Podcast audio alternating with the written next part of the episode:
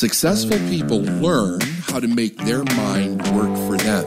I'm David Nagel, and this is the Successful Mind Podcast.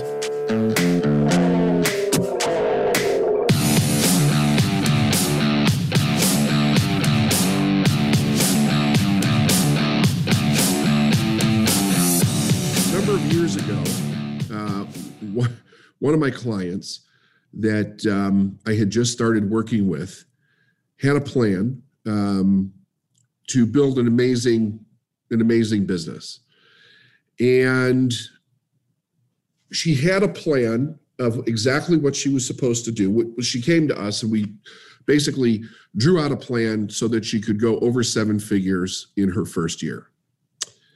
And she had to do seminars. She was going to do coaching. She was going to do a lot of different things. So uh, me and Steph and Brandon were in uh, Belize on a private island, and we were hosting a, a date with your dark side. We were down there for a week, ten days. And one morning, uh, before the before our event began, I had I got a very panicky email from this client, um, basically saying that she wanted to quit. She thought she was going to go bankrupt. She made a huge mistake.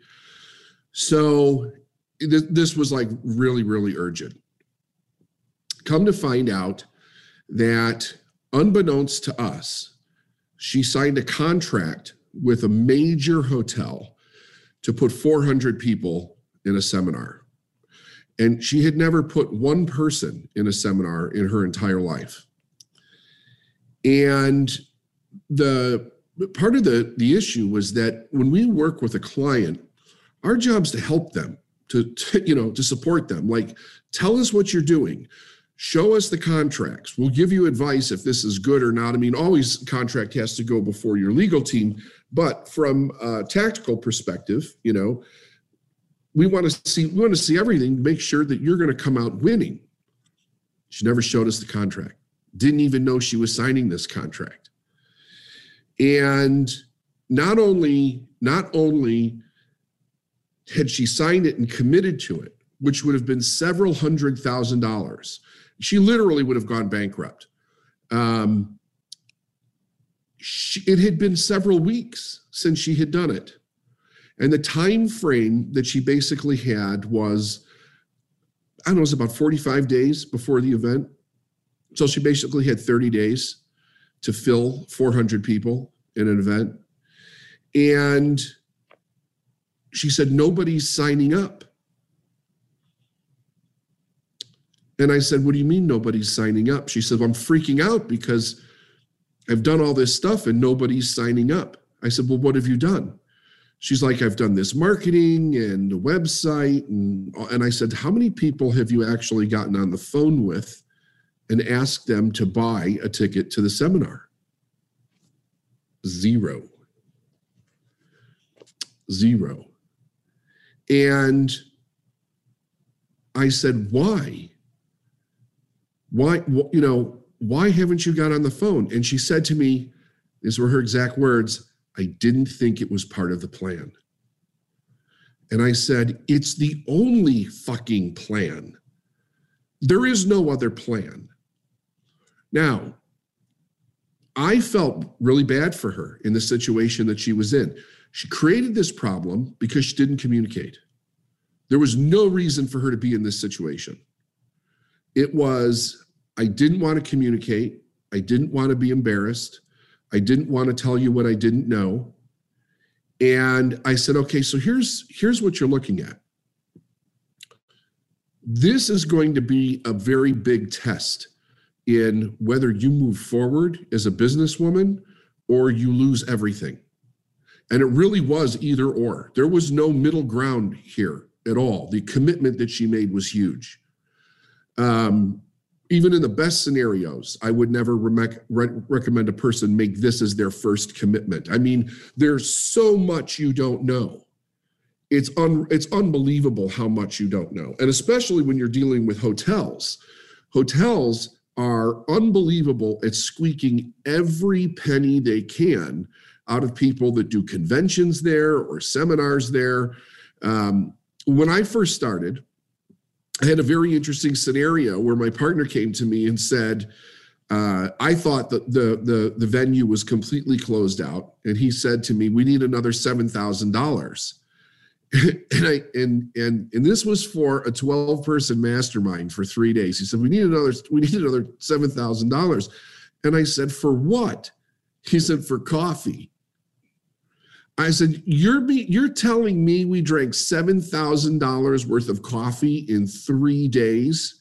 He said, "No, but they charge you for every time they come refill it in the room." And I was like, "Oh my god." Oh my God. I ended up having to pay a $7,000 bill. I mean, it was ridiculous. But it was something, it was something that I learned. Like they'll charge you for pens. I mean, it, they'll charge you for paper. They'll, you know, they'll charge you for anything that they can get away with charging you for. And if you don't know what you're doing, you're walking in, basically handing them the key to your checking account and saying, suck me dry. Like, because they will do it. They will absolutely do it. So I said, here's the deal you got to get on the phone. You've got to put 400 people in this event. So I said, it's really going to be a test to your character. Like, how bad do you really want this? She said, Do you think I can do it? I said, Yes, I totally think you can do it. I said, But it's going to be up to your level of commitment and how you're going to manage your fear. She said, How do I manage the fear? I said, You work the plan and you don't do anything else. You work the plan.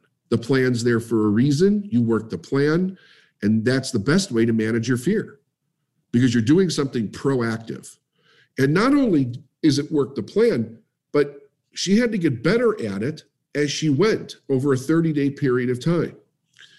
So, anyway, all she did, all she did for 30 days, day and night, night and day, was make phone calls. And she didn't completely fill it but she got close enough to make a big enough difference that whatever she upsold would would pretty much cover everything and she should have a little bit of profit but then it gets worse me and steph and our team show up because we were helping her learn how to do this event and we find out the event planner that she hired had only done two weddings in his career. He had never done a seminar, let alone for 400 people. I fired him on the spot and I put Steph in charge of running the entire event because a 400 person event is a is a serious deal. If you don't know what you're doing with a group that large, it could go haywire really really fast. And remember, it's not just, you know, yes, you want to make provide great service to the people that are there, but you from a business perspective, Everything has to run like a Swiss watch in order for you to set up the sales. Because you're going to ask people to spend a ton of money on whatever it is that you're offering. So it cannot look like you don't know what you're doing. I mean, as far as the skill set for what she had that she was upselling them, she was a master at that. There was no question. But as far as running the event, that can make you look like a complete fool if you're not prepared. It won't matter how good you are at what you do. If it if the people in that event perceive that um, you don't know what you're doing, it doesn't matter that you do know because they won't buy. They won't trust you. They won't have any confidence in what it is that you're that you're telling them that you can actually do for them. So between our team and we worked with her for three years we were at every event that she did for three years to teach her how to do it because she had to learn the nuts and bolts from the ground up to be able to do this um, so she she did very well she did not have to go bankrupt she did not hit her goals right but she came close enough that she that she was able to continue on with the business but it was such an amazing learning lesson for her. And actually, you know, it, you know, it was trial by fire type situation. I don't think, you know, and you can look back and you could say this was a huge mistake, but knowing her and her personality, it was the exact thing that she needed to be able to prove to herself that she could actually do do this. And I would say that that's different for everybody. So don't ever chalk yourself up to somebody else's mistake or accomplishment, right? that comparison's not a good thing.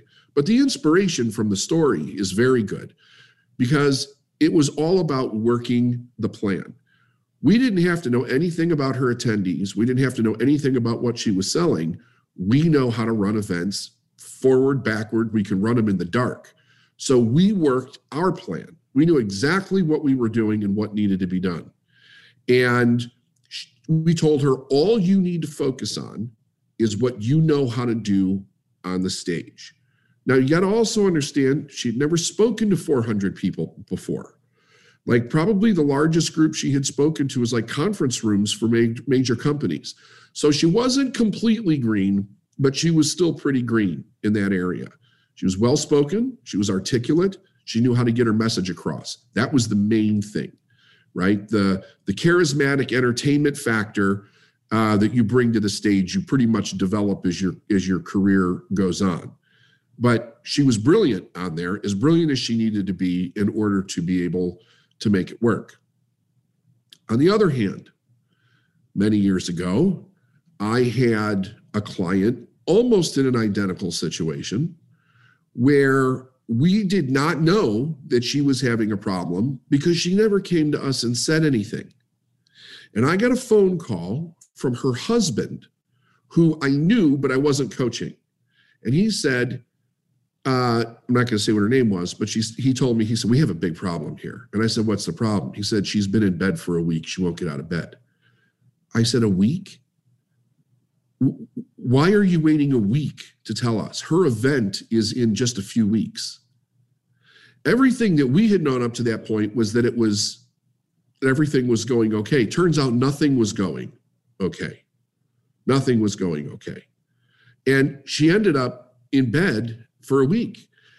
Her solution to this was that she was just going to file bankruptcy. She was just going to file bankruptcy. Fear overtook her mind.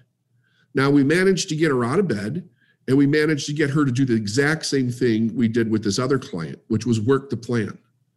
Work the plan.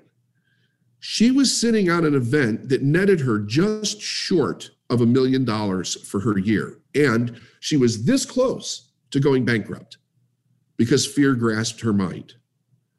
In both of these cases, the thing that kept these people from losing everything, because I want you to really consider they were completely emotionally and psychologically convinced that they needed to go bankrupt. But working the plan allowed them both to not just make it, but succeed.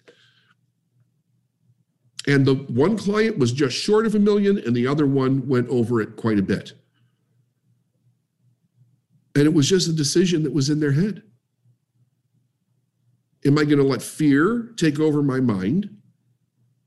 Or am I going to work the plan? And you know, the other interesting thing was as soon as they got afraid, they choose not they chose not to communicate with us. They did not tell us that they were in fear. They didn't tell us that what their insecurities were. They hid. They hid. It for both of these clients, it took them a long time to develop the skill set of asking for help. These were huge lessons for them. So, not only do you have to ask for help, you have to realize because I one of the questions that I get more than anything is how do I get the fear to go away? You work the plan. You develop a plan and you work the plan and you work it religiously. Because the only other alternative is complete disaster.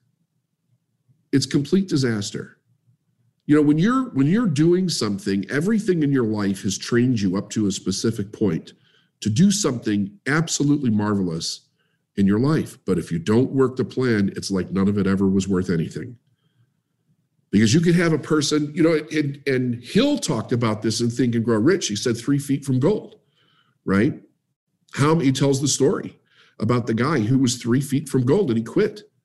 And somebody with a plan came in and knew exactly where to look for the gold, and it was literally three feet away. But fear and exhaustion took over the other person's mind, and they quit. If you really want to understand, you know, I believe that it's 100% true that every single person is so close to some transformation and success that they want. And the only reason they don't get it is because they get in fear and they don't work the plan. And fear really screws with your mind. It tells you what you can't do, it tells you that you're not enough, it tells you that you're a fraud. It tells you you're never going to make it. Am I ever going to get there? Is this really for me? It really screws with your mind. But really, the best solution is to work the plan. Work your plan day and night and ask for help. Ask for help, you know, and don't go down the road of, well, what if it doesn't work? You don't know if it's going to work or not until you start working it. And then once you start doing that, if something's not working, you know what to fix. But you don't know any of that if you don't work the plan. And I have watched thousands of people over the years all go through something very similar in their life where the fear had them go from you know like when somebody purchases coaching or they go to a seminar or something you all know this like you feel exhilarated you're excited there's possibility there there's hope you know? I'm gonna i'm finally gonna do it. And then fear comes in and it swings you all the way to the other side of the pendulum. And you're re- you're ready to quit and sell your spouse and the kids and give up and you know pack your pack your bags and just leave. And all of that's happening in your head it's not happening anywhere else. It's only happening in your head. Okay? So i wanted to share that with you today. I see a lot of people in fear lately and really like you could do all kinds of gyrations all the different exercises and we st- we do work but the, nothing works better than working the plan. Because the one thing that your subconscious mind cannot combat is when you get a different result it can't argue with a different result. It can argue with everything else. But when you start having the experience you're now integrating your thinking your emotions your behavior and the result. And that's the one thing that significantly changes past belief systems into one that's very strong.